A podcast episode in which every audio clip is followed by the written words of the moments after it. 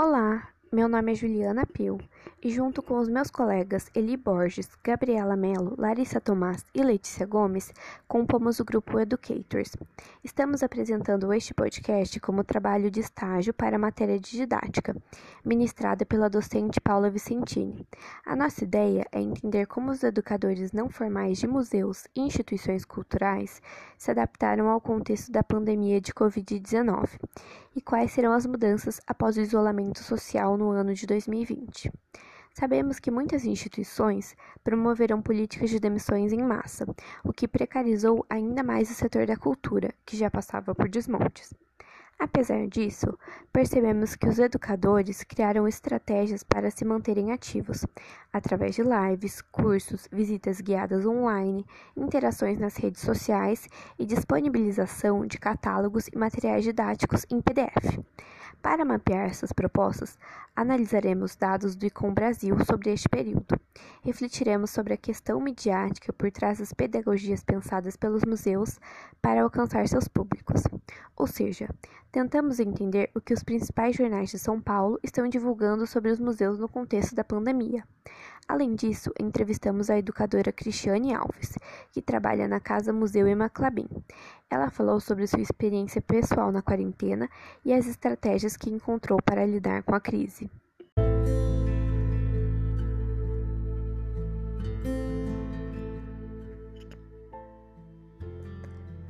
Os dias são difíceis e os medos são muitos. A pandemia trouxe o distanciamento social e todas as instâncias da sociedade tiveram que se adaptar a esse novo cenário ditado por ela. Escolas e universidades fechadas, com aulas remotas, horários de funcionamento reduzido dos comércios, cinemas e shows cancelados. Diante disso, como ficaram os projetos pedagógicos dos museus durante o isolamento social? Houveram bruscas mudanças nas rotinas? Os públicos-alvos dos museus acessam a essa nova pedagogia? Como reagem? Essas são algumas perguntas que refletiremos ao longo do podcast e esperamos, com ele, aproximar ainda mais as pessoas aos museus, que são lugares de aprendizados lúdicos e cruciais.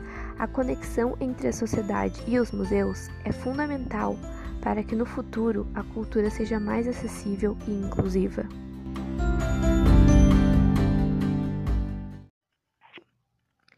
Primeiramente, analisamos os dados do ICOM Brasil, o Comitê Brasileiro do Conselho Internacional de Museus.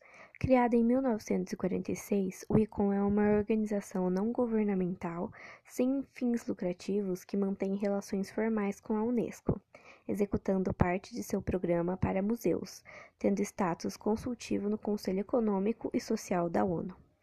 Desde o início da pandemia, o ICOM e outros organismos internacionais levantaram informações sobre seu impacto em museus, sob diversas perspectivas. A pesquisa publicada em 2020 foi capaz de evidenciar o perfil dos educadores de museus, que em sua maioria são mulheres cisgênero, brancas, entre 30 e 39 anos e concentradas na região sudeste do Brasil, que conta com 1.524 museus. Também observaram que a maioria destes profissionais trabalha em museus de arte ou museus históricos. Como já sabemos, os profissionais da educação e da cultura já sofriam com péssimas condições de trabalho, salário defasados e formas de contratação precárias. A pandemia veio agravar um cenário que já era precarizado. Chama a atenção os dados sobre saúde mental dos funcionários. 30% se sentem angustiados com seu futuro profissional. 16,7% estão se sentindo muito preocupados com a pandemia e sem concentração para trabalhar, e 5% perderão algum ente querido ao longo da pandemia. Grande parte dos profissionais educativos se sentem emocionalmente fragilizados, ao passo que um em cada três profissionais sofreu diminuição do salário e um a cada cinco foi demitido neste período. Os dados também indicam, em contrapartida, que o isolamento trouxe produtividade para 21,1% dos entrevistados e esperança para 18,9% deles.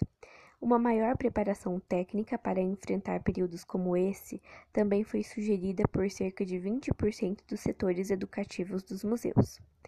Em geral, os entrevistados também apontaram a presença de redes sociais online como ponto positivo para os museus durante a pandemia, e a maior parte deles prevê um futuro mais digital.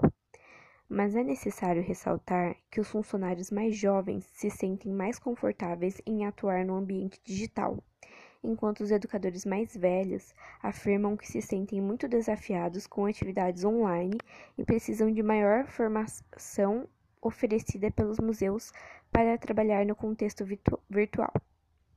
Além disso, os trabalhadores dizem que não têm as ferramentas necessárias para o home office, como computadores, internet de boa qualidade em casa ou um lugar tranquilo para trabalhar. Muitos afirmam que se sentem mais sobrecarregados e não conseguem dar conta de suas atividades domésticas, familiares e profissionais. Já em relação ao público dos museus, a pesquisa do ICOM Brasil evidencia que mais da metade dos entrevistados, 51,2%, não participou de nenhuma atividade online, sendo o canal mais acessado o YouTube. Apesar dos receios, o público não confia na reabertura dos museus, ao contrário dos próprios funcionários que duvidam da capacidade das instituições museais de garantir a segurança dos trabalhadores e dos visitantes. No contexto da pandemia, o público afirma que o educativo é o setor mais importante dentro do museu, já que são os educadores que possibilitam o estreitamento de laços com a comunidade. Contudo, o público também entende que muitas das atividades não são acessíveis para o público leigo, trazem um conteúdo elitista e distantes das reais demandas daquela comunidade. Também sentem falta de atividades voltadas para crianças pequenas e adolescentes. Quando perguntados sobre como será o Museu do Futuro, as palavras mais citadas são inclusivo, humano e digital. Isso nos faz pensar sobre o papel indispensável da arte e da cultura em tempos de crise. Graças aos museus, enquanto sociedade, somos capazes de olhar para quem somos, exercitar nossa memória e promover exercícios de empatia. Museus precisam ser espaços mais diversos, plurais e acessíveis. Acreditamos que a pesquisa do ICOM foi capaz de explicitar essa demanda e apontar caminhos que solucionem essas desigualdades.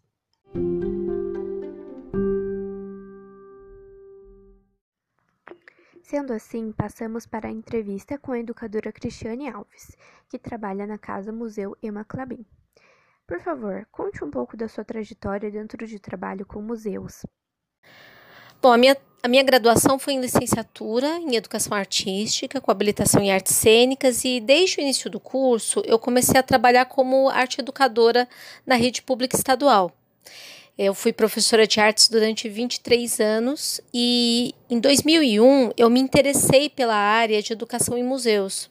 Então, a partir daí, eu fiz uma especialização no Museu de Arte Contemporânea da USP sobre esse assunto e desde então eu venho trabalhando em museus e instituições culturais. É, paralelamente, eu também desenvolvi propostas educativas em instituições culturais e museológicas, venho trabalhando com formação de educadores e, além, de, além disso, eu tenho muito interesse em, em pesquisar esse assunto. Atualmente, eu coordeno o educativo na casa, da Casa Museu Emma Clabin. Cris, a sua rotina de trabalho no museu mudou após a pandemia? Quais os aspectos que você mais sentiu diferença? Se houveram mudanças, foram boas ou ruins? E por quê? Sim, a rotina de trabalho mudou radicalmente. As ações educativas em um museu, elas acontecem na presença, né, no encontro, no diálogo, essa é a premissa do educativo: promover diálogos, reflexões, formas de olhar aquilo que o museu preserva. É, o trabalho ele se desenvolve a partir do encontro dos com os objetos e a partir daí os desdobramentos que podem ser feitos, né, através do diálogo, do olhar, da reflexão, através da escuta, nas trocas. E a pandemia e, consequentemente, o fechamento dos museus para as visitas presenciais trouxe um contexto bastante desafiador. Né, nos fez é, rever as formas de continuar realizando as ações educativas e mantendo o diálogo com os públicos aí através das plataformas digitais. É, uma outra questão é pensar que a rotina de trabalho mudou muito.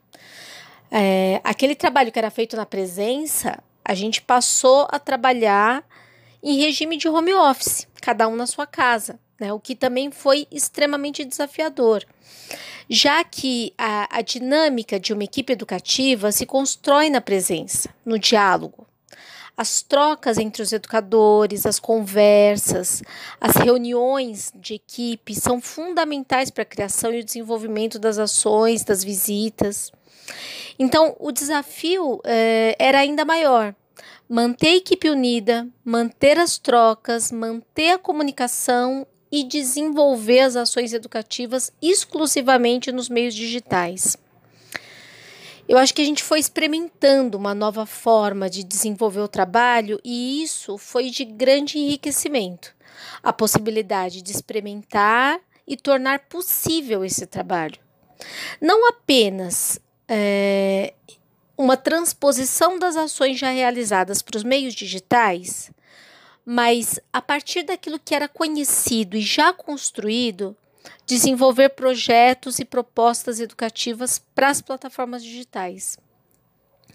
É, no decorrer do caminho, é, é importante ressaltar que nós tivemos uma grande perda. Os contratos de estágio dos educadores foram suspensos e depois encerrados. E isso, além de acarretar uma grande perda de profissionais que vinham se desenvolvendo com qualidade, que contribuíam enormemente para o enriquecimento das ações, isso acarretou também numa diminuição das ações realizadas, né, por conta da redução da equipe mesmo. Além disso, é, essa, essa demissão criou uma situação de tensão, de preocupação, de incerteza com a situação na qual esses educadores estagiários de repente foram colocados, né, em um momento de tanta fragilidade. Por outro lado, temos uma equipe de comunicação também bastante reduzida.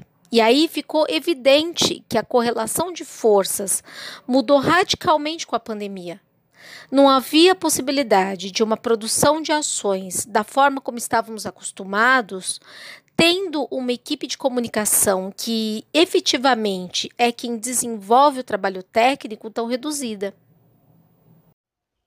A pedagogia do museu foi revista ao longo da pandemia? Se sim, quais ações vocês do museu adotaram para se adaptar? Você acha que essa nova pedagogia do museu alcançou o público-alvo efetivamente? As premissas que norteiam as ações educativas não mudaram, né? Acho que a essência do trabalho educativo permaneceu.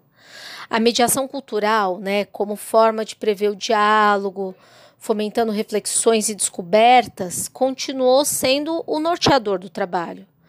Porém, a questão passou a ser como propor a mediação como fomentar o diálogo e as trocas nas plataformas digitais. É, e isso vem sendo um desafio. Propor a apresentação das obras da coleção e os outros assuntos pertinentes ao museu, propor discussões sobre essas obras, utilizar os recursos digitais para desenvolver o trabalho e estimular uma, uma devolutiva do público. Né? Estimular o público a interagir com as propostas nas redes sociais e mídias digitais. É, a gente acho que eu tenho que confessar que essa devolutiva do público, né, o diálogo propriamente dito, acontece de uma forma muito tímida nas redes sociais, né? Poucas pessoas interagem. Por outro lado, as mídias digitais proporcionam uma comunicação mais abrangente, alcançando um número muito maior de pessoas, inclusive de outras regiões que nós não acessaríamos presencialmente. Acho que uma outra mudança significativa vem é, no que diz respeito às rotinas de trabalho e as formas de desenvolvimento desse trabalho, né? Reuniões de equipe via plataformas de vídeo, né, tipo Meet e Zoom, pesquisa e produção de texto via Google Docs. Aprendemos a nos comunicar com as pessoas através de vídeo, de áudio. E acho que aí foi inevitável, como todos os educadores e professores que precisam de uma comunicação direta, a gente pensar: meu Deus, vamos virar youtubers. Mas eu acho que nós fomos desenvolvendo né, rotinas e formas de trabalho. É, por exemplo, o blog da Casa Museu, que era um recurso que nós já utilizávamos, foi ainda mais dinamizado.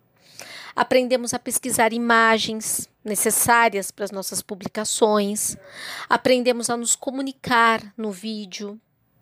É, e nós estamos explorando e aprendendo a utilizar os recursos virtua virtuais e como as ferramentas virtuais podem ser dinamizadas é, para a sua utilização nas propostas educativas. Hum, para alguns projetos específicos, nós fizemos visitas pela plataforma Zoom de uma forma síncrona, que é outro termo que nós descobrimos com a pandemia. E foi uma surpresa ver a disponibilidade do grupo em permanecer com o vídeo e o microfone aberto para uma conversa. Né? E essa conversa, mesmo por vídeo, aconteceu de uma forma muito potente. A mediação aconteceu de fato. Como você, enquanto profissional do museu, se sente com a pandemia? É, eu acredito que a pandemia descortinou muitas questões importantes no contexto cultural e museológico. A importância dos meios digitais como forma de dinamizar a comunicação com os públicos e o imperativo de ter acervos digitalizados e disponíveis para o público. É, eu vejo que a percepção dos setores dos museus é, foi colocada à prova com a necessidade de desenvolver uma programação digital, foi fundamental os setores de acervo e pesquisa, dando suporte para os conteúdos que foram sendo desenvolvidos nos museus. E a fragilidade ou não desses setores ficou evidente. Com relação aos educativos, creio que é um momento de extrema fragilidade, já que muitas equipes foram reduzidas com a, com a suspensão das visitas presenciais. Porém, por outro lado, muitos educativos puderam se afirmar, legitimando um trabalho que vai muito além de atender grupo ou atender visitantes. E sim, um trabalho que envolve pesquisa, produção de conhecimento, uma elaboração pedagógica, e isso pôde ser mostrado, ratificando então o papel fundamental da educação nos museus. Em contrapartida, é, eu vejo que a pandemia não possibilitou às instituições se repensarem e pensarem o seu papel social, né? a sua vocação, a sua missão com relação às transformações da sociedade. Qual palavra ou expressão pode indicar o que você sente enquanto profissional de museu em períodos de isolamento? É, eu acho que eu usaria a expressão cair no buraco da Alice. Nós fomos é, explorando um mundo desafiador e desconhecido, já que geralmente o educativo não costuma estar imerso na tecnologia. Mas essa exploração foi desvendando muitas possibilidades e formas de criação de propostas. Esse campo foi é, desvelando muita potência. E eu creio que, como a Alice, né, que volta do País das Maravilhas de uma forma amadurecida, nós também podemos amadurecer a partir dessa experiência. É, claro que eu não quero aqui fazer uma apologia ao digital, porque nada substitui a presença. Nada substitui o encontro, o diálogo, mas sim, eu acho que nós fomos descobrindo novos recursos. Você acha que o museu em que trabalha tem estrutura para lidar com a segurança frente à pandemia? Eu creio que sim. o museu tem adotado todos os protocolos de segurança e vem sendo uma preocupação não expor a equipe, fornecedores, parceiros e públicos aos riscos. Atualmente, é, apenas o, o jardim da Casa Museu está aberto à visitação, com limitação de público e adotando todos os protocolos de segurança. E eu vejo que a instituição ela está bastante atenta à segurança, inclusive contatando e ouvindo profissionais especializados para garantir essa segurança. Você se sente segura para voltar com as atividades presenciais no museu? É, não me sinto segura.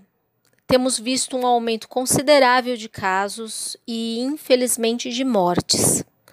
Chegamos a uma marca assustadora de mortes por Covid-19 e, embora isso não esteja no foco dos noticiários, o colapso do sistema de saúde também.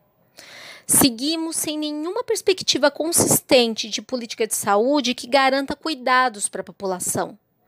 E nós temos visto, na verdade, o contrário disso: a incompetência, o descaso, a negligência, a falta de empatia por parte daqueles que deveriam, aliás, que são pagos para isso, foram colocados em seus postos para isso, que deveriam ter a competência e a responsabilidade de zelar e cuidar da saúde da população.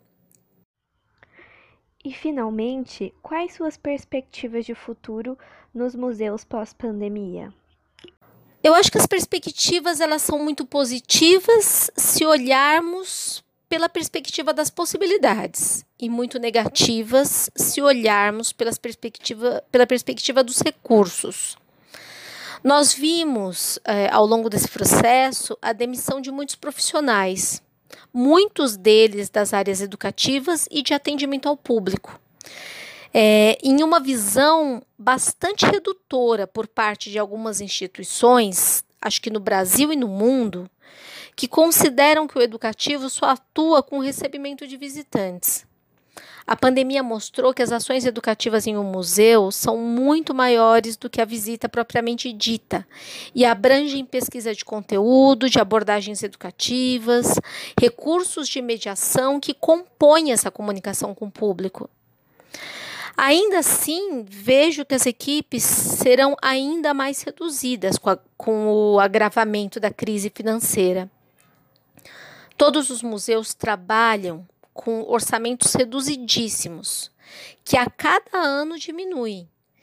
E a crise provocada pela pandemia e pela inépcia do governo federal fará com que os museus sofram ainda mais.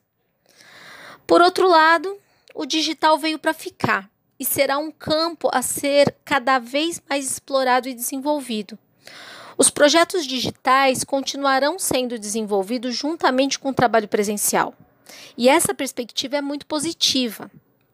As mídias digitais presentes no cotidiano do museu e das ações educativas vão dinamizar ainda mais as possibilidades de alcance do museu, tanto em número de pessoas quanto o alcance de públicos vindos de regiões mais distantes. Dessa forma, eu acho que poder integrar as ações presenciais com as ações virtuais gerará um impacto. É, um impacto em, muito positivo em como o museu chega até as pessoas.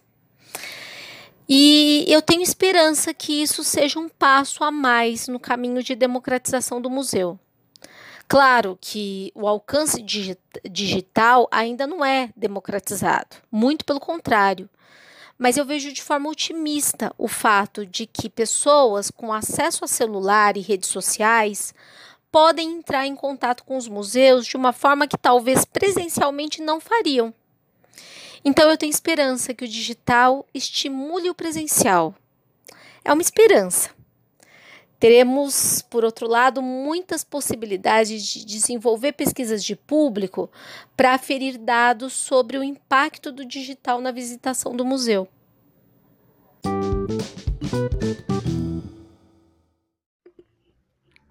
Conforme apresentado na introdução, uma referência central para nossa pesquisa foram as matérias publicadas em jornais da cidade de São Paulo acerca da crise do setor cultural durante a pandemia. A partir de agora, faremos algumas análises dos artigos encontrados. Os dados da Unesco são alarmantes. Durante o auge da primeira onda da pandemia, 90% dos museus do mundo fecharam suas portas por conta das medidas de isolamento social. Mas o que mais impressiona, afirma o órgão das Nações Unidas, é que 13% dessas instituições podem não reabrir depois que o furacão passar. O cenário é preocupante. Apesar disso, uma série de iniciativas estão sendo colocadas em prática para despertar a atenção do público e, sobretudo, das escolas, que antes eram um público importante desses museus. Em pesquisa recente, realizada com 434 museus de 18 países, o Observatório Ibero-Americano de Museus apontou que entre os mais afetados com a crise sanitária está o segmento dos responsáveis por visitas guiadas, mediação e educação presencial e exposições.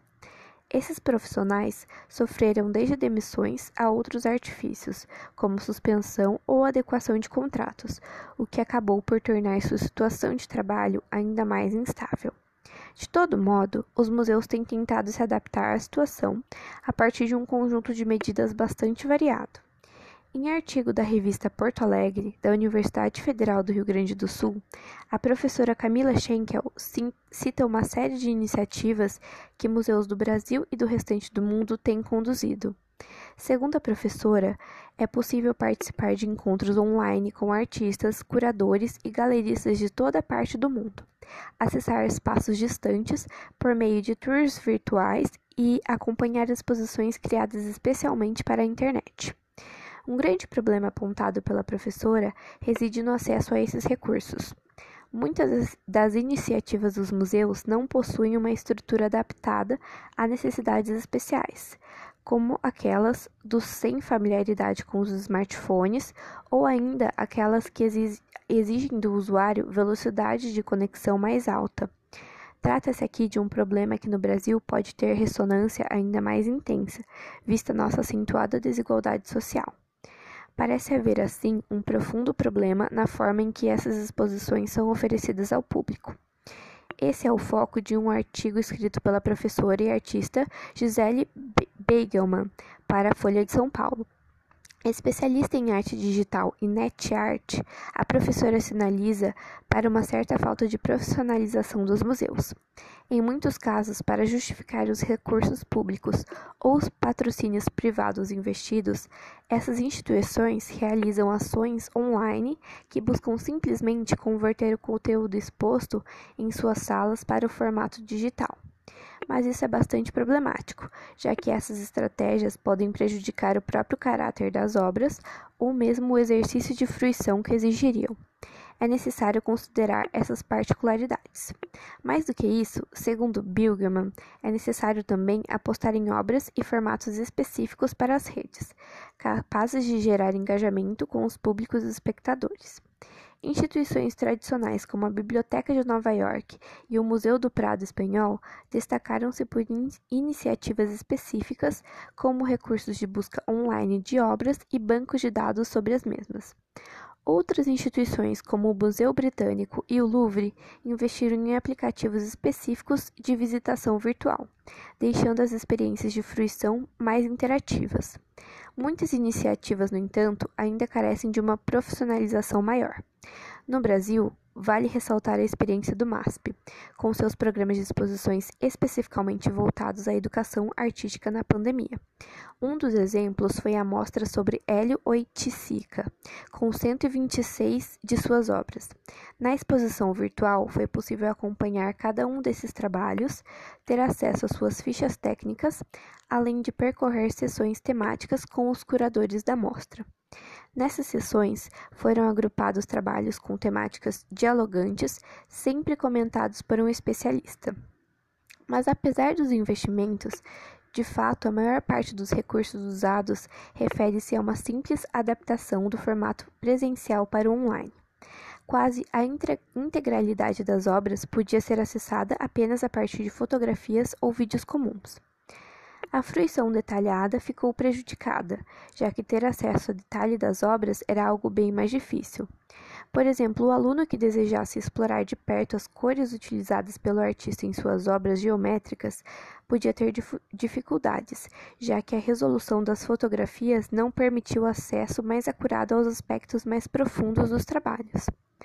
Trata-se aí de um grande desafio imposto aos museus, já que oferecer recursos mais interativos, sobretudo aqueles voltados especificamente à educação dos mais jovens, não é uma iniciativa de baixos custos.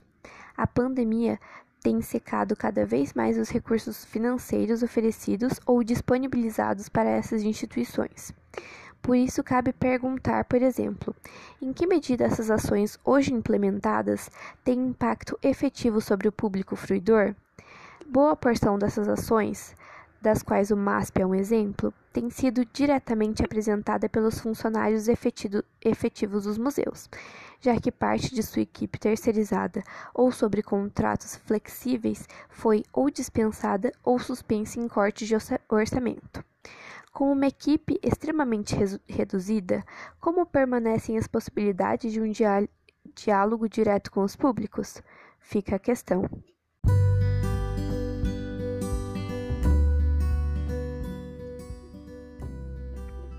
Agora que muito já foi dito, eu, em nome dos educators, gostaria de agradecer a atenção e esperamos que o podcast tenha conseguido trazer, junto ao conteúdo informativo, a possibilidade de um novo olhar sobre a importância e o ato de resistência das instituições museais e da educação em museus, além de motivar a empatia pelos profissionais desta área que vêm lidando com novos problemas causados pela pandemia. Por fim, nosso grupo deseja que você, onde quer que esteja, se cuide, cuide dos seus, resista e não perca a esperança e a perspectiva de que as coisas podem melhorar e em breve estaremos juntos e em segurança mais fortes. Abraços e tchau!